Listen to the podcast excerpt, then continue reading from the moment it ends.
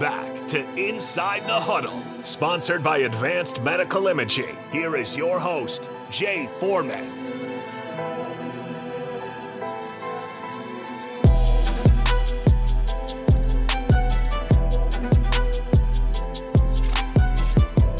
We're back inside the huddle. Jay Foreman, brought to you by Advanced Medical Imaging, 7601 Pioneers Boulevard. All your uh, medical needs from uh, concussions. Uh, they uh, do a lot of stuff with uh, cancer, and they obviously do stuff, a lot of stuff with broken bones and stuff like that, and give you a good plan. So, speaking of plans, Harrison, just to lead in, I didn't even try to do that on purpose, but uh, plan of uh you know look this first you know the season that like i said before we went to break i thought it was a lot of positives um obviously the negatives are known obviously which is the turnovers and that's got to be i always say like this all turnovers are not created equal right you know i don't uh, you know um ball security you know or something like that that's you know something that you got to work on and harp on and and and you know obviously rep and that's a coach and a player thing you know, when you have a turnover when you're like running and somebody drops the ball. I don't really understand. I, I mean, I guess Someone greased the ball on that play because it went through Chubba Purdy's hands Yeah. with no contact. One, two, three Iowa players Yeah. all had their hands on it, slipped through. And I think a little bit it has to do with elements, but those are things that mentally you have to be aware of, right? And if you haven't carried the ball a lot in a live game, then you might be more apt to do that. And they knew that. They Iowa, the very first play of the game, went after it for, against Malachi. Mhm. That's just who they are. That's what you do. But the the ones that you can control, you definitely got to make sure you you knock those out. And then the ones of whether it's the last intercept, inter- interception or the the interception to start the season off right before half, or staring down. At, those are the things that you got to get better at um, to give yourself you know a better chance of, of winning. Because you know as good as the defense was, there's no telling what you know what's gonna that you can have the same guys back even though you have some seniors Mhm. and play next year. Circumstances will be different, so you don't necessarily know if you're going to be putting up the, and have the same type of production. Now, I will say this: I'd like to think another year, even though with the departures, the defense can meet the same standard and then some, because you'll know more. You'll kind of play faster. It's kind of like coming in as a producer. The first year or first month versus second month, you're like, "Oh, I got this pretty lot, e- lot easier." And so I think if you can eliminate the turnovers, it'll give you a better third down percentage. And mm-hmm. then if you can, you know, continue to add and get better across the offensive line, and then obviously, you know, create a, you know, more competition in, in at the receiver, whether it's through additions to the transfer portal or freshman class and stuff like that, you only can get better and it'll add depth. So if if, if depth if depth wasn't on your priority list, fans out there, definitely it was put to the test this year, right? And you saw that. And so, um, you know, I think it's you have to do a lot of self scouting, right? Um, and that's individually and collectively, and that's you know from coaches to players and how you run the whole deal, which they do anyways. And then just have a clear and uh, precise plan of what you're going to do moving forward, and where and and who you're going to attack as far as trying to get get them to come to Nebraska, and then go from there. Uh, You know, probably a doubt. I mean, I'm not a. I think in Colorado's case, you have to blow that whole thing up, right? Because they they had one of the worst rosters in the. But especially when you're vocal about blowing it up, Yeah, but yeah. they- they're not gonna be like, "Hey, I was just kidding." Like, you're, No, you're pretty much But. I think you knew that coming in. exactly. I think Yeah. I think I think you He- were and and I think you were told that. he did. There's videos of him literally telling him like, no, but I'm saying the previous coach they talk, Okay, I see what you're saying. and now. so they kind of give you or you know they'll probably tell you like, all right, dude, this you know we're garbage. You need to go blow this whole thing up because you're talking to some of the same administrators, athletic directors, stuff like that. Here, I think you could you had you know better you know holdovers, but you still got to add some. So, and you created a culture within this team. You know what I mean to buy in and all this other stuff. So whoever you add needs to kind of adapt to our culture versus having to start it over. You know what I mean? Um, and I think again, I keep saying this when Mickey took over and those guys, you know, I think they created somewhat of a good, you know, I call it a Mr. T starter starter kit for Mhm. a culture. You know what I'm saying? You saw the difference in the play. You saw the players gravitate towards Mickey and the same type of like Matt Rhule where they were. Mickey was there. He was holding you accountable, but he's there for you. You get what I'm saying? Mhm. So I think that you're on a little bit better, you're solid ground starting off, which is great, right? So it should help you uh, move along a little bit faster. And so Well, do you want to get to the text on real quick here? We've got a couple of them. Yeah, let me hear the text This line. one, this one, I want to see your response from Gorilla right. Bear. Who is North, what- Who is it? Gorilla, Gorilla Bear. Uh, where are they from? I have no idea. This Oh. guy Gorilla Bear. You got uh, from the U.S. is all I know, but uh, you can always shout out where you're from. But Northwestern made a bowl game and was one of the worst situations in college football. Nebraska needs to blow the whole thing up. You want to put some water on that? Uh, I mean, it's not comparable. Because I'm nowhere near. like yeah, I'm I not don't, thi- saying. I don't see that. Yeah, I don't see that. You, I mean, I can see where your point is, but I always, I always tell people be careful of, I guess, the grass is greener or looking at what other people do, Mhm. and that's a problem with a lot of people, a lot of humans, right? You're worried about what everybody else is doing, but you're not handling your business. Yes, Northwestern had a really, they- not a really, they had a won great- one game last year and they they, had a got great- seven this they, year. They had a great season um, this year, considering the situations. Not to downplay it, but the best thing for them that their coach got suspended before the season. So the new coach was able to adapt himself to the situation, and they had worked really hard on adding players and and bouncing back to what Northwestern usually is. That's the six, seven, eight, nine, ten win season.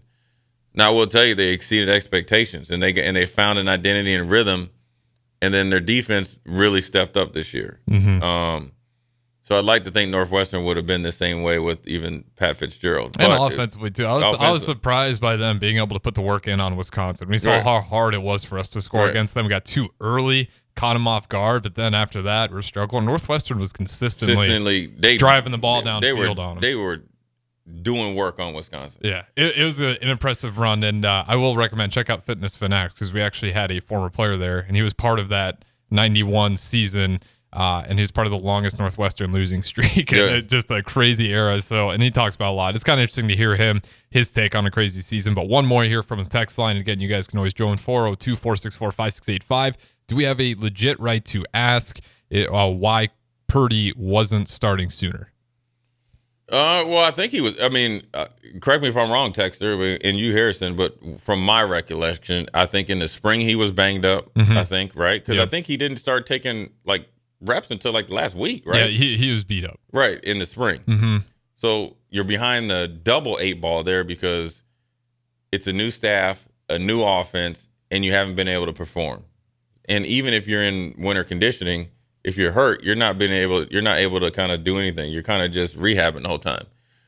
And then I think he again, I'm I, I think he got hurt or banged up either during two a days or training camp or early in the season.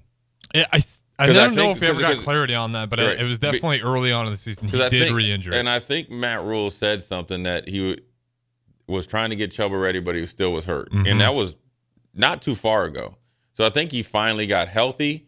Then obviously circumstances of Heinrich getting hurt, and obviously Jeff Sims was already hurt, and he got his opportunity.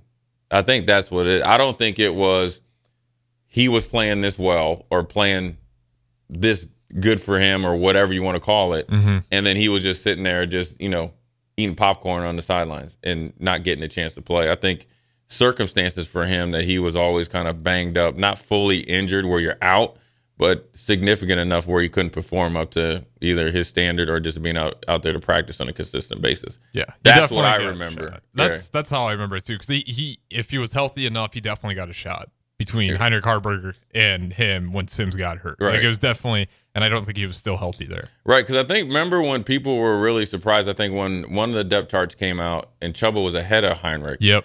behind Jeff Sims, but then he must have got hurt in between there. Mhm. I don't really, I, I, I don't really pay a lot of attention to that, but I do remember being it, it being a, you know, top. Well, you're normally not, you know, that locked in on the third string possible second. You're not even thinking that far at that point in the season. You're not that locked in. But I know he's definitely kind of up and down, banged up. They're just Right. trying everything they could to get him healthy. Right, and I think at the when the first main depth chart came out, I think going into Minnesota, yeah. I think he was he was number two, and people were I think were a little shocked because Heinrich Haarberg had been talked about all spring, Mm-hmm.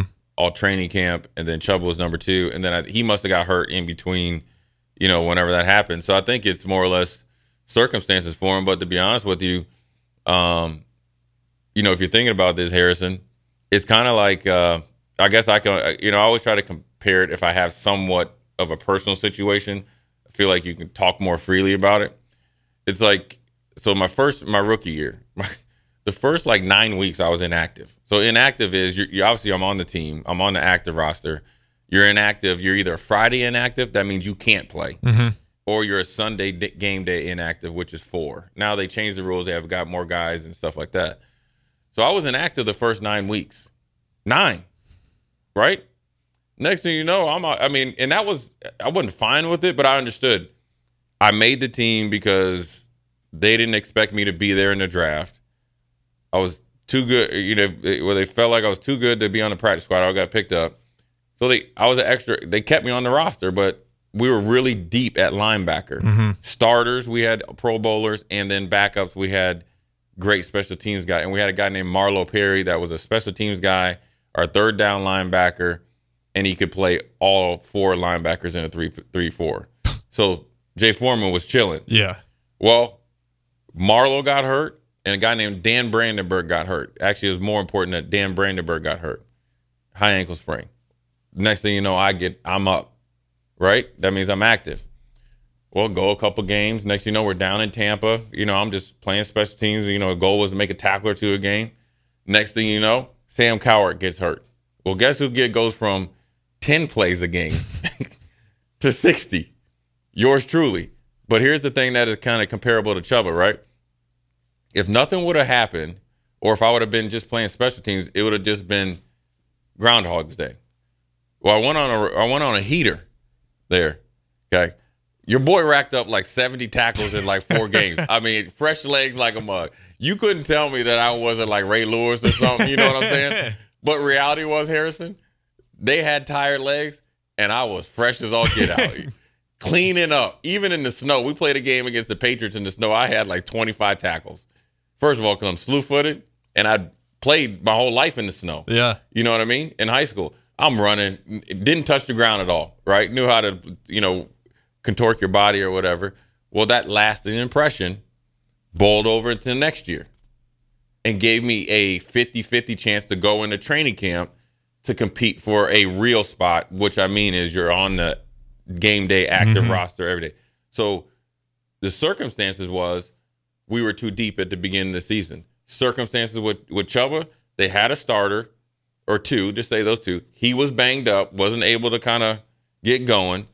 And then like me, you get the opportunity for that little snapshot towards the end of the season, and then you get to go into the offseason with a realistic conversation. The conversation I went and talked to the GM, Wade Phillips and Ted Cottrell, who was a defensive coordinator, is a lot different was a lot different than if I just had been on a special teams guy.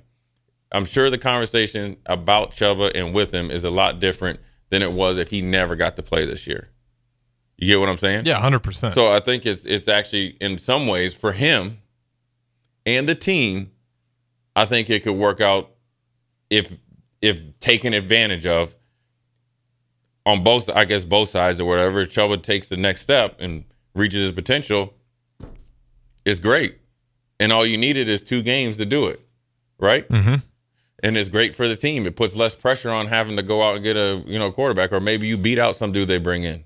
That's what I think the route they'll go. But that's just good to have a guy like Purdy in there that, you know, there whoever we bring in, you're definitely not leaving Purdy out of the equation. It's like it's going to be a competition. He's probably earned some tru- more trust. I think. I Mhm. think you know, and obviously the, uh, you need more experience, but everybody was an inexperienced player. I think also some people, obviously, you have every right to be frustrated to end the game like that, but you have to listen. The Jay Foreman that rolled out there as a redshirt freshman or a rookie in that situation is not the one that ended his career. The Jason Peter that was a freshman it was not the Grant Wistrom. I was roommates with Grant Wistrom. He wasn't even close to the dude that we seen got went number six. You know what I'm saying? So you have to be make sure that you kind of I always say you know take a pause for the cause, but then also you have to make sure you also understand the intensity, the pressure, and the and and the expectations of playing here as well. You know what I'm saying? And so I think it's all good. I think it's uh kind of a good starting point, you know, for the season. Um, obviously, I'd like them still to be practicing or whatever. Um, but then also you got to say, okay, well, let- let's see what you do and go out there and do it, right? Mhm. You got to feel confident that they've been able to go out and, and touch and reach a lot of people, right? They've definitely been active. And so now with a, maybe a little bit more confidence and things that they can show that they've done in a positive light, they can do some more things versus going kind of on a, you know that first year you come in, you're kind of you're spinning your wheels a little bit, trying to get a landscape of Nebraska, trying to recruit a whole new area, putting your staff together. Being able to do it now, maybe give them a little bit more um, uh, leeway and obviously more credibility. So um, onward and upward, and uh, just like that, we're going to go to a break that quick. Um, Jay Foreman, Advanced Medical Imaging, inside the huddle. We'll be right back.